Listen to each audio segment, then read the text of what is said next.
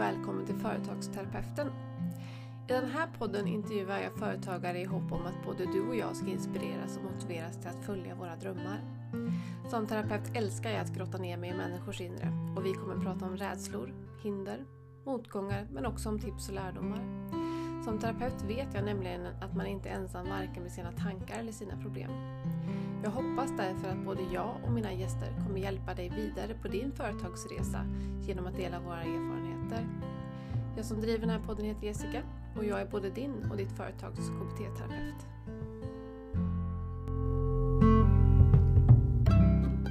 Så, hej Anette och välkommen till Företagsterapeuten. Hej Jessica, tack så mycket. Kul att du är här idag.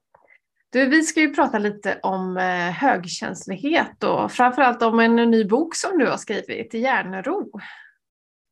Ja, precis. Det ska mm. bli jätteroligt att jag får vara med här och prata om den. Och... Ja. Men innan vi går in på det, vill du berätta lite, vem är du och vad gör du? Ja, jag heter ja, Anette Ek och eh, är göteborgare, mamma och gift har bott större delen av mitt liv i Göteborg. Mm. Eh, och eh, numera så jobbar jag som stresscoach, föreläsare och andningsinstruktör. Eh, men jag har en bakgrund som IT-konsult. Okej. Hur kommer det att du blev coach och andningsinstruktör och föreläsare? Liksom? Hur, har du alltid drömt om att driva eget eller hur hamnade du på den här banan? Jag hade ju egentligen nog nästan inga sådana drömmar. Jag, mm. När jag tittar tillbaka så var det så att jag hoppade på någon sån här starta eget-utbildning. Mm. Men det var nog mest bara så här för att ifall att jag någon gång eventuellt skulle vilja starta eget. Det var ju inget som jag kände säkert att jag skulle göra utan jag var ju liksom inne på det här med att vara anställd. Mm. Så att jag jag pluggade ju liksom allting som man skulle plugga för att det skulle vara säkra kort på något sätt. Så att jag valde ju data eller IT. Mm. Du har kört säkra kort i livet? Ja, men det var sådär, men nu ska vi göra rätt och riktigt och mm. välja någonting som säkert är gångbart i framtiden. Mm. Och då valde jag IT fastän att på den tiden jag valde det så inte höll jag på så mycket med IT grejer egentligen. Utan... Det var egentligen inget intresse låter det som då liksom eller? Det var mer sådär, ja men kanske ekonomi eller IT, det är bra. Mm, mm. Så att det var någon slags praktisk funktion. Mm. Och hur kom du in på coachbiten då? Var, hur, hur ramlade du över den? Coachbiten, det, det skedde inte förrän jag eh, efter många år som IT-konsult hamna i ett varsel. Det var under mm. pandemin. Mm. Eh, och då så fick jag lite tid och där man kan prata med någon annan mm. coach och så kring och söka nya jobb och så handlade det mm. mycket om. Men då var det ju även att det kom upp tankar om kanske jag skulle göra något annat nu när det här, för när varslet kom så blev jag så helt chockad. Mm. För att jag hade en jättelång anställning Mm. Eh, och det var liksom lite så här ofattbart att med den långa anställningen att jag kunde att det kunde hända kände jag. Men jag var så här helt chockad och samtidigt men ja men nu kanske det är en chans att komma ur den här trygghetsfällan. Mm. Och det låter som hela tryggheten, för att, att vara anställd är ju det tryggaste vi kan vara tror vi ju liksom. Så det låter som att eh, hela verkligheten skakades om lite där. Ja, så det var, det var på något sätt som att jag inte riktigt visste hur jag skulle ta nästa steg. Men när det varslet kom så då började öppnas liksom vägar att tänka på fler sätt. Men då, och då kom jag fram till att jag ville utbilda mig till coach. Mm. Eh, för att jag har varit intresserad av psykologi och hälsa i många år. Jag gick en psykologikurs någon gång i början av 20 000 höll jag på att säga, 2000. mm. Eh, och, eh, så då var det sådär, ja men jag, jag vill utbilda mig till coach och jag ville också utbilda mig till andningsinstruktör. Mm. Och, och båda de här delarna var väl lite att jag ville hjälpa andra och jag tänkte att det även är nytta för en själv. Mm. Och även kanske att det kunde vara bra i föräldrarollen. Mm. Ja men precis. Och andningsinstruktör, är det samma som det här breathwork eller, eller vad, är andning, vad är en andningsinstruktör? Ja, ja, just breathwork, jag tror att det, andning kan ju ske på så många olika sätt så att jag ja, skulle precis. säga att det, det är liknande saker men det är nog hur man lägger upp det så att mm. säga. Mm. Så att andningsinstruktör kan det kan ju handla om att göra olika andningsövningar mm. eller att eh, träffa någon och se lite hur, bli medveten om sin andning kan vara en viktig del i mm. andningsinstruktörsdelarna. Mm. Eh, just för att se kopplingar mellan andning och andra saker som man gör. Mm.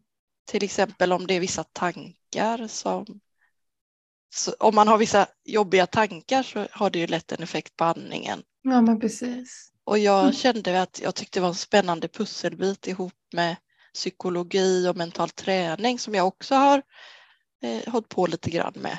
Mm. Eh, så att det har funnits med det här med att må bra mentalt mm. och fysiskt. Mm. Och en anledning till att det här intresset också kom, det var ju för att under det här arbetslivet så, eh, som IT-konsult så var det ju inte riktigt optimal miljö kände jag för mig. För jag, vi satt ju så här stora kontorslandskap, eller mm. vi gjorde inte det precis i början när jag började jobba för länge sedan. Men det dröjde ju inte många år förrän det var liksom det vanliga att du sitter i ett stort kontorslandskap med mycket folk och mycket ljud och mycket visuella intryck. Mm. Och jag insåg att jag la märke till det mycket mer än vad mina kollegor verkade göra. Mm. Jag diskuterade med det med dem ibland. Mm. Eh, och eh, det var då någon gång där det var som eh, jag blev eller insåg att aha, men det är nog så här att jag har högkänsligt personlighetsdrag. Mm. Och och det här högkänsliga personlighetsdraget har ju påverkat hur jag liksom upplever olika intryck och hur jag påverkas av stress eller vad som jag upplever är stress. Mm. Eh, och då, så det var också där att jag tänkte, ja, men andningen, det kan jag ha glädje av att veta hur jag kan lugna mitt nervsystem som högkänslig. Mm, precis. Så du du upptänkte att du var högkänslig i den miljön och så, så, så, låter det som att det som kom som en chock egentligen blev så, en gåva det här varslet och att det liksom, nu fick du möjlighet att ta vara på dina riktiga intressen här, både liksom eh, coachningen och personlig utveckling och andning och, och få in högkänsligheten i det här, för du jobbar ju lite mot stress och högkänslighet om jag förstår rätt och utifrån egna erfarenheter också då. Ja, nej men då, det blev lite påtagligt att högkänsligheten var ändå en del i det här varför jag upplevde så mycket stress. Mm. Och jag hade ju under en period så stor effekt, eller stora bekymmer med min hjärna på något sätt, att jag mm. märkte mm. att det påverkar min syn, det påverkar min hörsel. Mm. Eh, och det blev den här hjärndimman och att jag inte kunde läsa ordentligt. Jag som älskar att läsa, alltid har älskat att läsa, kunde nästan inte läsa. Jag fick rita rutor runt texten. Mm. Eh, och jag blev så ljudkänslig så att jag, jag fick svårt att sova för att vi har ventilation som i taket, sådana här ventilation som då låter. Mm. Och tidigare så kanske jag kunde höra att det fanns, men med stresspåverkan då blev det så förstärkt. Mm. Eh, och, eh, och det blev lite påtagligt att, att jag kanske gjorde lite olika saker som inte var optimalt för att hjälpa min hjärna. Mm. Eh, och, att, och just att det finns lite olika saker som kan påverka. Och det kanske dels beror på högkänsligheten men det är klart att det beror på många saker. Mm. Och, och något som har blivit väldigt tydligt är också att det är inte så här att högkänslig är en typ av person. Nej. Utan det är ju jättestor skillnad i hur en person som är högkänslig fungerar för att det är så många del i en personlighet. Mm. Ja men precis. Och vi pratade precis lite innan jag satte på inspelningen här om att jag kunde känna igen många företagare som jag pratade i, att de kände igen sig i att de var högkänsliga och att en anledning till att de ville starta eget var att kunna styra över sin arbetsdag på ett annat sätt för att de blev, var för känsliga för sin omgivning och lätt hamnade i stress och utmattning och sådär. Men för de som inte vet så mycket om högkänslighet, vad, hur, vad innebär det? Hur, vad, hur vet man att man är högkänslig? Eh, det det finns en väldigt bra, eh, nu vet jag inte om det kallas akronym, Nej, men det finns ett ord som mm. den personen som tog fram det här med, eller forskade fram högkänslighet som heter Elaine N. Aron, mm. eh, som heter DOES, eller DAS på engelska. Eh, och där så visar man liksom lite förenklat vad högkänslighet kan innebära.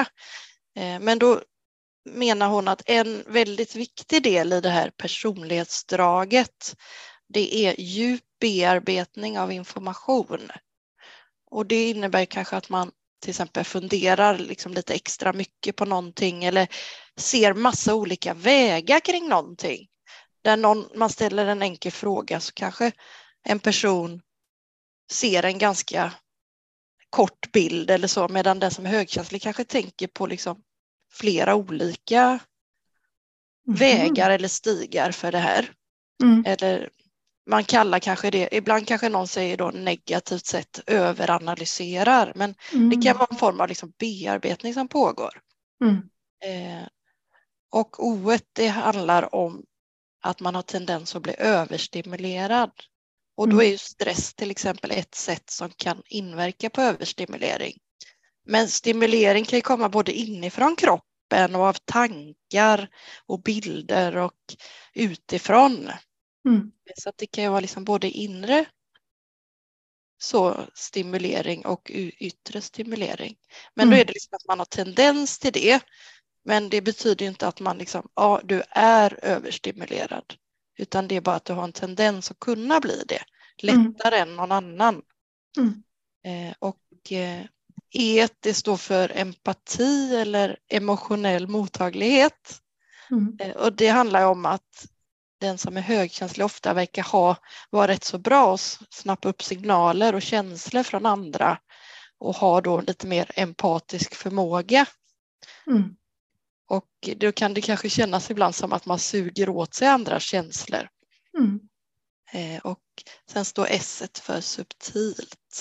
Och det är att man kan märka lite så diffusa saker som kanske någon annan inte ens märker. Det kan den som är högkänslig kanske märka.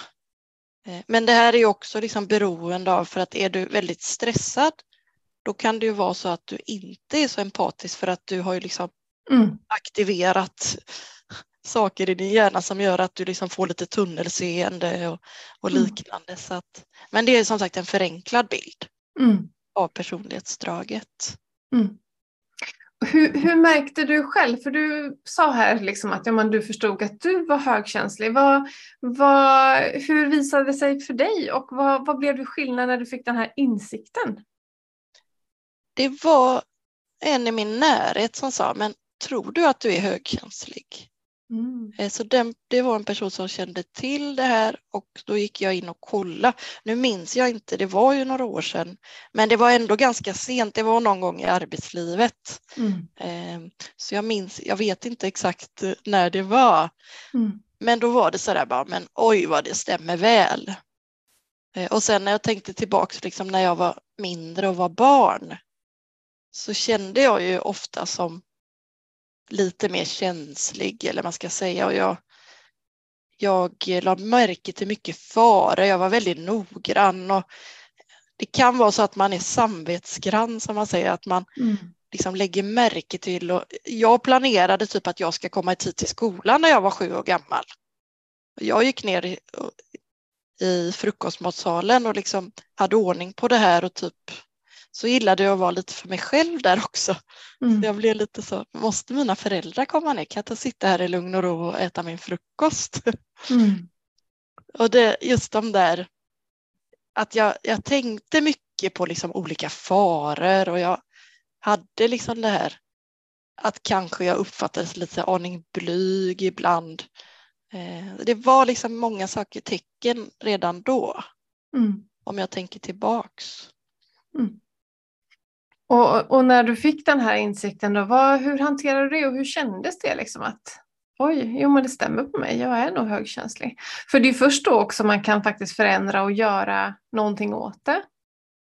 Ja, nej men jag, jag känner att jag tycker att ju mer man lär känna det här personlighetsdraget, att man får en slags förståelse för hur mm. man fungerar.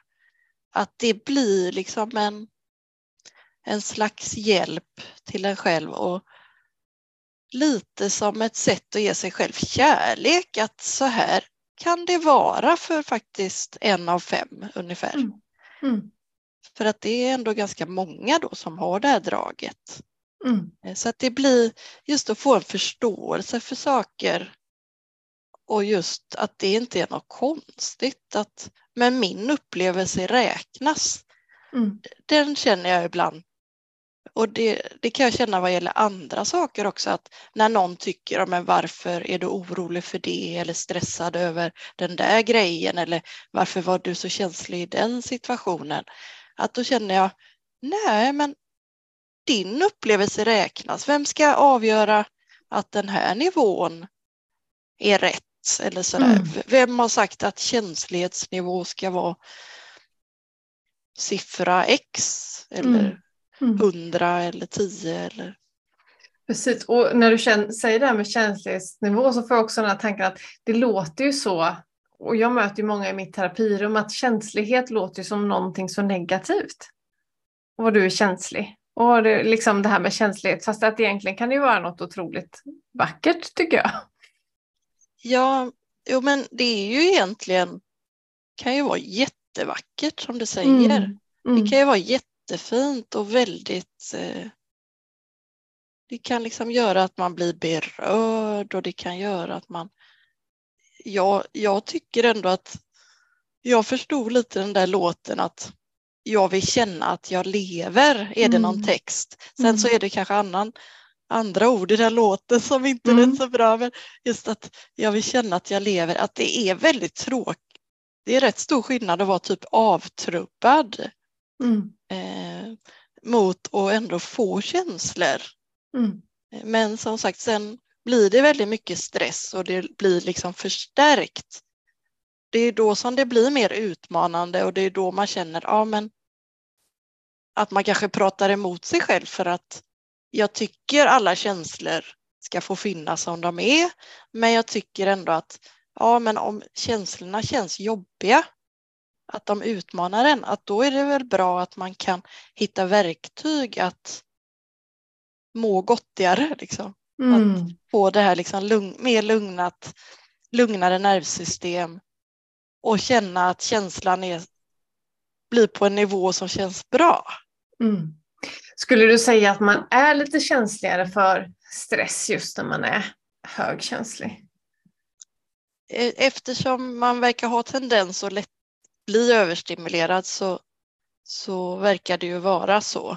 Mm. Eh, sen vet jag inte hur väl forskningen säger typ att man blir utmattad eller så. För att det Nej. verkar vara att, att det kan vara saker i draget som gör att man är observant och kanske också då blir skyddad på ett sätt. Samtidigt mm. som man lättare kanske blir uttröttad av vissa saker. Mm. Så att det, det, är inte, det är flera faktorer som avgör. Mm. Eh. Och om man känner att man är en högkänslig person, vad, vad behöver man tänka på då? Eller hur ska man ta hand om sig själv egentligen? Det är ju rätt så viktigt att lägga märke till eller liksom lära känna sig själv eller få någon viss... Jag tänker att det hjälper att träna upp sin självkännedom eller så här. Mm, mm. Eh, sen, det jag själv har tänkt på är ju att också kanske mycket acceptans tänker jag och tillåtande. För att det jag tror ibland som när man är högkänslig så om man är väldigt medveten om saker och ting så kan man ju vilja liksom lösa saker och ja, men nu ska jag ha så jättehög självkännedom om det här så då ska jag, det alltid vara perfekt och mm. jag ska ha koll på allting.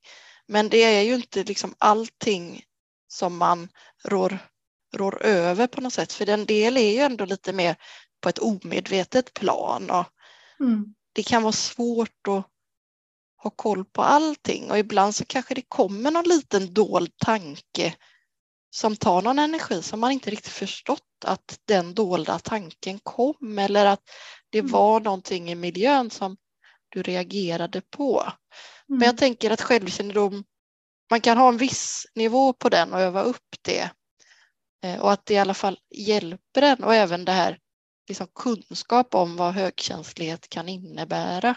Mm. Ja, och jag tänker att självkännedom är så viktigt för jag kan tänka att olika Eh, nu är högkänslighet ingen diagnos, men om jag kallar det en diagnos så kan jag tänka att olika saker väver in i varandra. Eh, jag som, som har ADHD och jag möter många med ångest eller GAD så, så kan liksom högkänslighet ses som en, en del av det. Många med ångest kan ju känna igen sig som du säger att man har tentaklerna utåt och eh, när man har ADHD att man är väldigt känslig för intryck så att saker vävs ju in i varandra.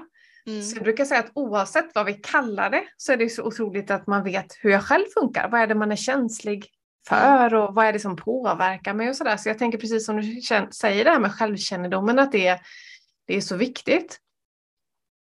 Ja, precis. Och, och just och sen som sagt, om det nu är en, det finns ju en test för att göra högkänsligt personlighetsdrag, men då mm. tänker jag också att det är ju inte så noga precis vad det är. Nej. Alltså, utan om, men om du känner att det finns vissa utmaningar och du har glädje av olika metoder för att hantera det så är det mm. till värde. Mm. Och som sagt, och högkänslighet. Min känsla är ju att vi blir ju helt enkelt mer högkänsliga i våra sinnen av stress. Mm. Och jag har även upplevt att och tror att det kan bli att man får en känsla av att närma sig att ha ADHD mm. på grund av förstärkning av högkänsligheten med en ytterligare stress.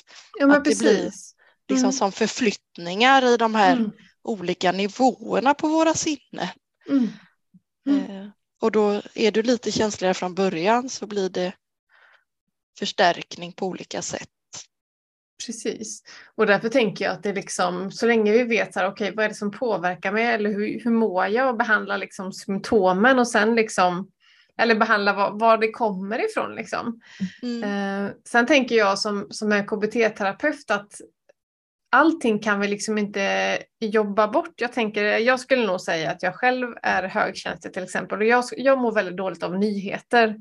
Jag läser inte tidningen eller kollar på tv eller på nyheter sådär. Och om man tänker då som en KBT-terapeut så skulle man ju kunna jobba bort det. liksom, att få ångest av dåliga nyheter. Men jag tänker också att allting behöver inte jobba bort. För att ibland får man bara acceptera så här. Ja, jag mår dåligt av att höra vissa saker. Och vissa saker tycker jag man kan tillåta sig själv att undvika eller ignorera. Vad, vad tycker du om det?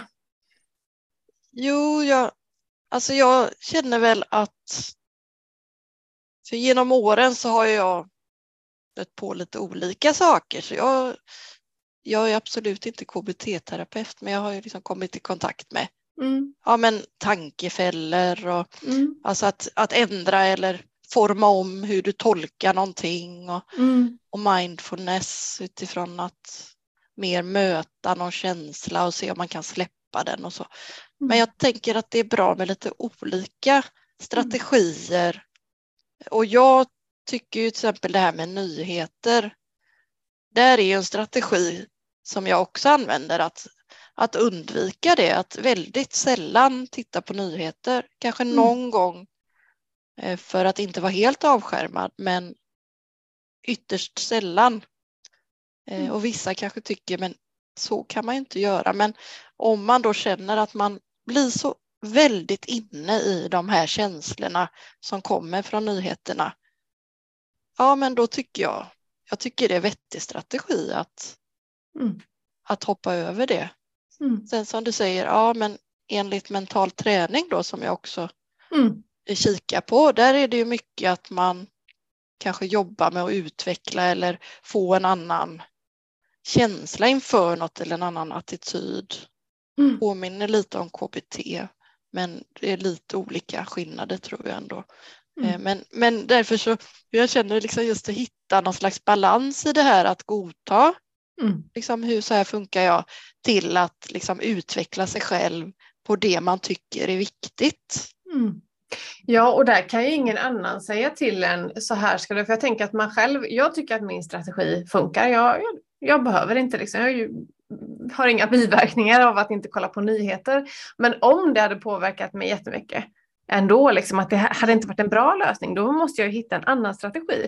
Så jag tänker att du och jag som terapeut och coach kan ju inte komma och göra så här, så här utan man måste säga hur, hur dåligt mår du av det här versus det här? Eller liksom att, eh, ja, men att det kan man ju bara avgöra själv lite grann. Men allting ska vi såklart inte undvika utan vi måste ju fejsa vissa saker.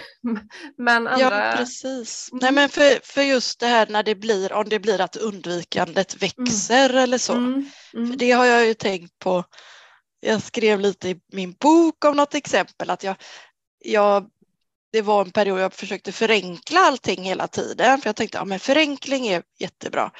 Men sen i slutändan så blev det som att förenklingen nästan gjorde att vissa smågrejer blev liksom ganska hög utmaningsnivå på. Mm. Och det här kan ju bero väldigt mycket på vad man förenklar men det kändes som att jag utmanade mig för lite mm. och att det gjorde som att jag krympte min värld Precis. på ett sätt som inte blev bra. Mm. Eh, och därför så tänker jag också lite så här att hitta det här något litet mellanting där man ändå utmanar vissa saker.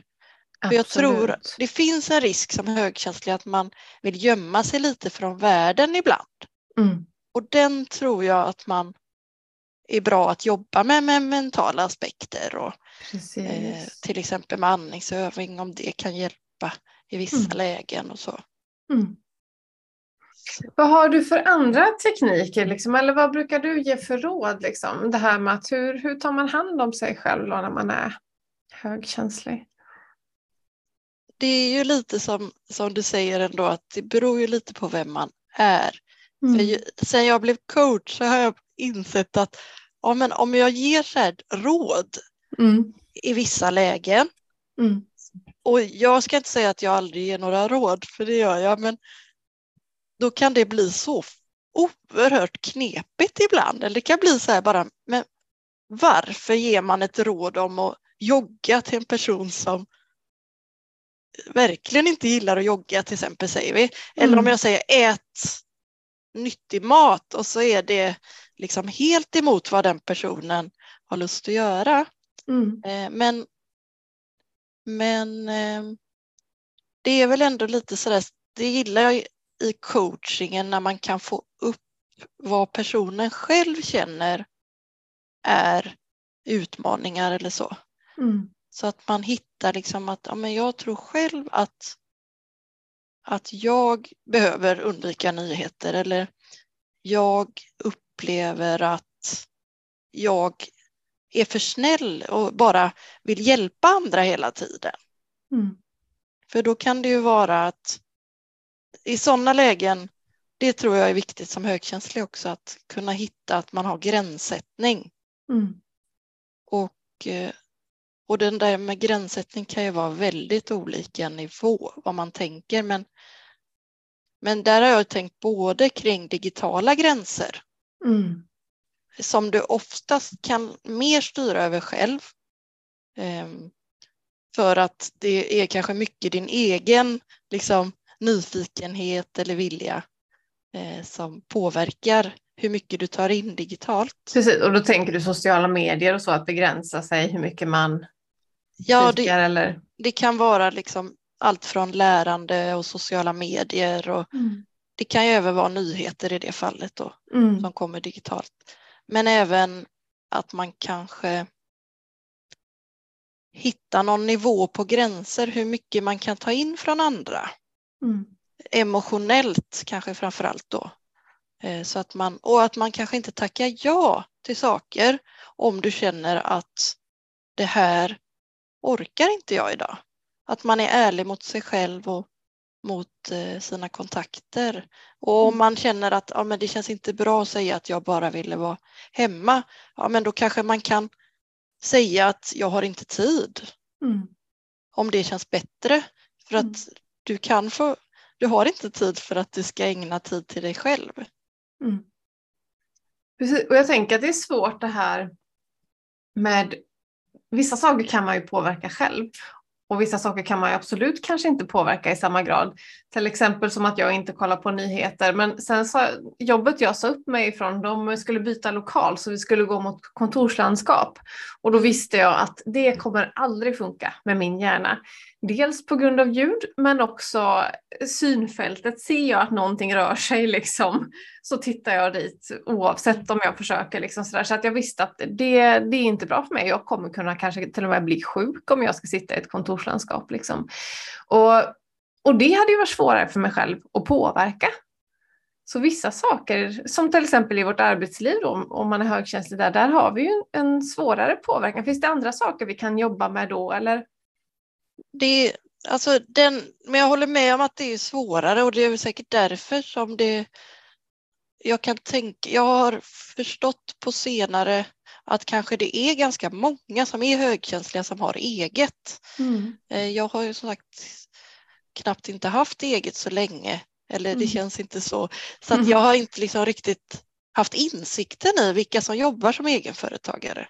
Mm. Men, men det som det jag tänker liksom som man möjligtvis har hjälp av men det är samtidigt så är det ju kanske lite som så bromssystem för att bromsa stressen. Det kanske inte är lösningen riktigt. Mm. Jag är lite, för jag, jag, eh, men, men det jag tänker då är till exempel om man kan få till hjälpmedel. För nu, mm. nu är det ju ändå så att om du har brusreducerande lurar till exempel är ju betydligt bättre än utan. Men mm. för mig så hjälpte inte det för att jag kunde, jag hörde, man hör ju andra samtal Precis. och sådär. Ja. Men så finns det ju även glasögon numera så att man kan liksom gömma. Med skygglappar. ja, ja. Så att, och det är ju också liksom tänkt för att hjälpa till och det är ju liksom hjälpmedel. Men sen är det ju mer då bromsande effekter kanske att ja, men, gå undan oftare, till något ställe för att få liksom den här påladdningen eller liksom återhämtningen. Mm. Och sen även att inte bygga på stressen med att bli stressad över att du är påverkad av det här. Mm. För det gjorde jag, eh, tror jag, väldigt mycket när jag, jag var väldigt arg mm. över att jag stördes. Ja, precis. Så det var först, först stördes jag och sen blev jag jättearg. Mm. Varför ska det vara så här? Och det här, jag tror jag gick och liksom argade upp mig dag efter dag efter dag. Mm. Och det hade ju liksom i alla fall hjälpt mig att minska stressen om jag hade känt, jag har acceptans för att det inte går särskilt bra det här. Mm. Mm. Men då, då blir det som att man liksom förstärker. Eh, ja, min upplevelse av, av högkänslighet är att det gör mig mer isolerad. Jag blev inte arg. Jag tänker att det är bra att, att jämföra att vi har säkert olika mm. erfarenheter av det. Sådär, för att jag kan känna, ja, det kontoret jag hade var lite enskilt. Jag satt liksom inte så att man gick förbi mig. Så det var väldigt bra arbetsmässigt att jag satt själv och, och, inte blev störd. Men samtidigt så hamnar man ju utanför. För jag kunde ju höra hur kollegor pratade med varandra. De kom ihåg, ska du med på lunch? Eller de gick förbi, förbi varandra och hälsade och skrattade. Fast där blev jag ju ostörd och lite bortglömd. Och det var samma om jag hade varit kvar i det här kontorslandskapet och sa de att jo, men du kan få ett eget rum. Ja, men då blir jag ju isolerad. Liksom, om jag ska vara mm. själv. Alla sitter där ihop och pratar och skrattar och jag blir själv. Och jag tycker att det blir så, precis som du säger, så när folk har sagt ska du med på AV eller olika saker så har jag alltid sagt nej. För jag vet att det ger mig en baksmälla på tre dagar om jag ska liksom vara i sociala sammanhang. Så jag har inte haft svårt för att säga nej. Men däremot så blir man ju mer ensam då för att jag har lättare i, i en-till-en situationer än i grupp för att det blir för mycket ljud och för mycket intryck för mig. Så mm. för mig har det också blivit så här att nej men eh, jag mår inte bra i sådana situationer, då, då blir jag lite mer ensam. Kan du känna igen dig i det? Eller? Ja, det, det var faktiskt så att under en period då fick jag ett eget rum. Mm. Och då satt jag ganska långt ifrån de andra. Jag tror det till och med var flera väggar emellan.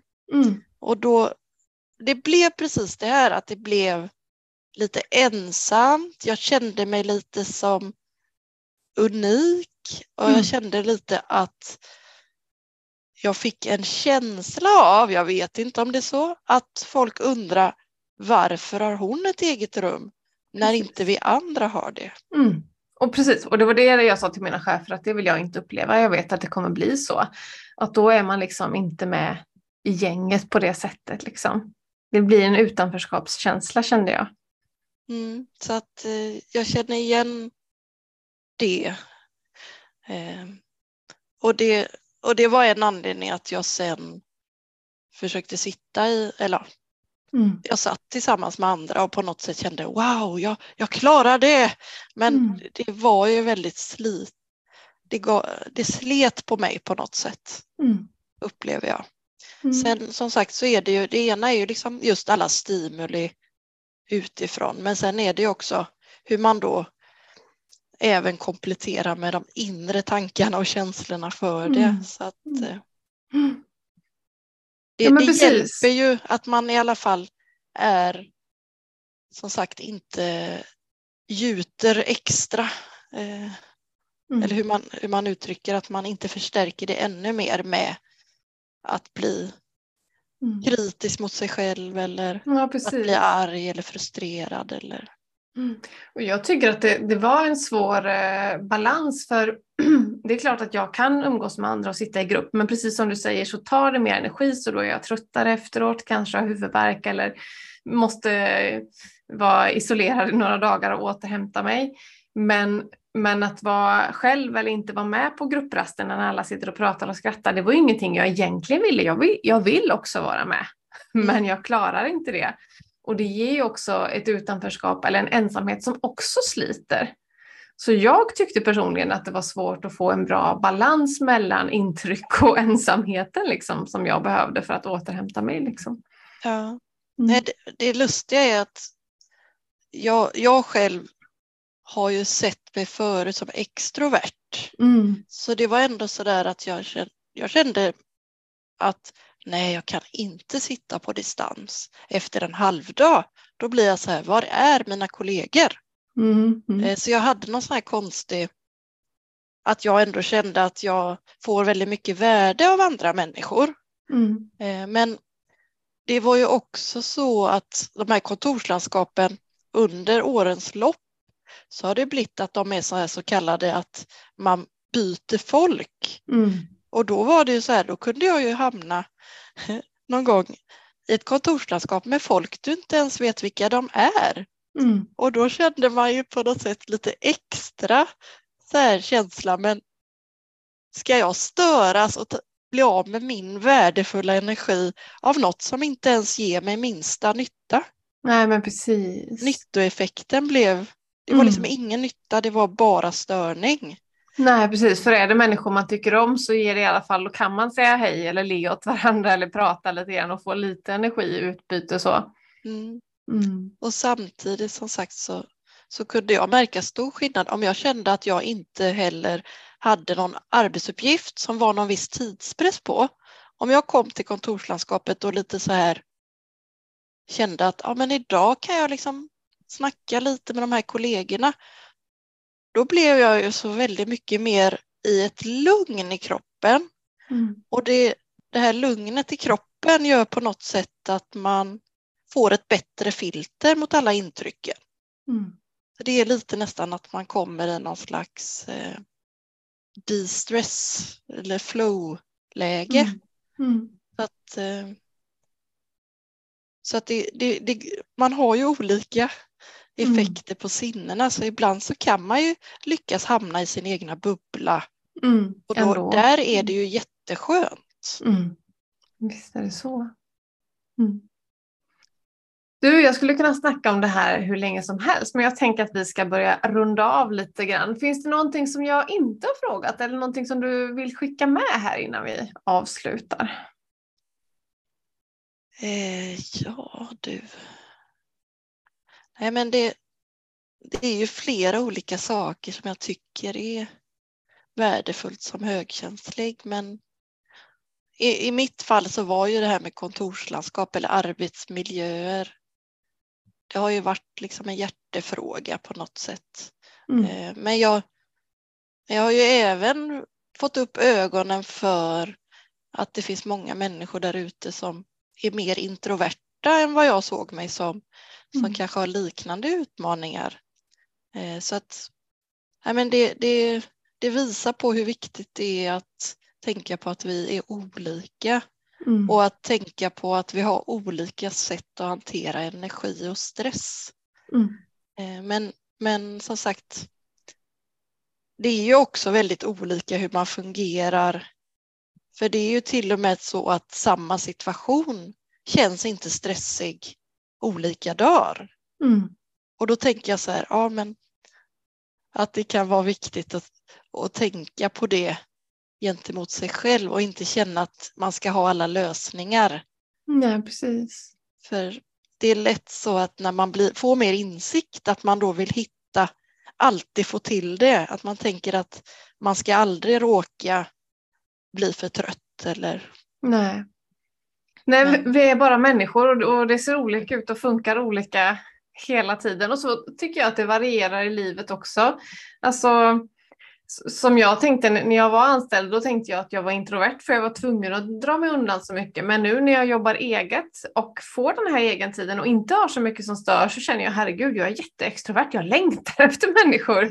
Men nu får jag ju eh, nej, inte lika mycket intryck och liksom sådär. Så det är svårt.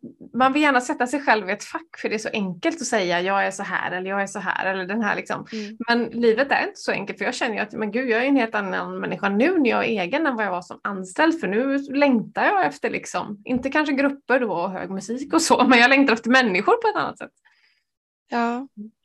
Ja, men det är väldigt intressant för det är väl ja. troligtvis att man hamnar i en annan miljö, får en annan input får en annan verklighet och ja, det, det, blir på ett annat sätt. Så att, eh, jag, jag har ju stort behov av att försöka ha kontakt med någon eh, och prata med, få liksom röstkontakt i alla fall. Mm, mm, att den känner jag är väldigt viktig för min energipåfyllning. Mm, precis.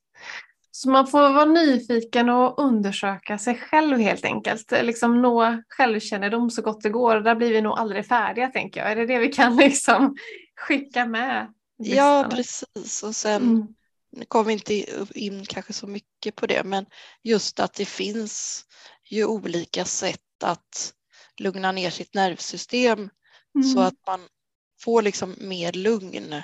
Mm. Eh, och att man liksom hittar motpoler till allt det andra.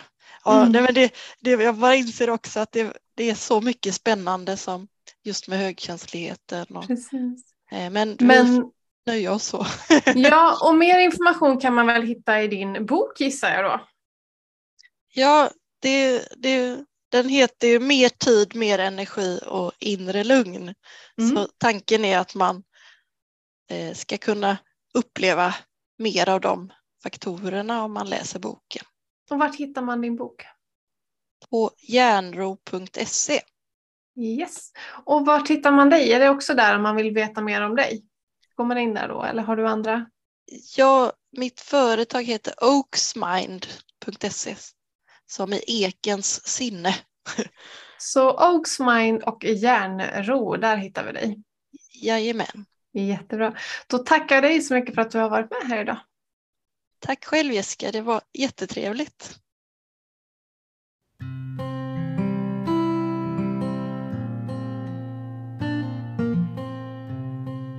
Tack för att du har lyssnat på Företagsterapeuten. Behöver du coaching och vägledning? Tveka inte att kontakta mig på kontakt jessicahjert.se. Ha det gott!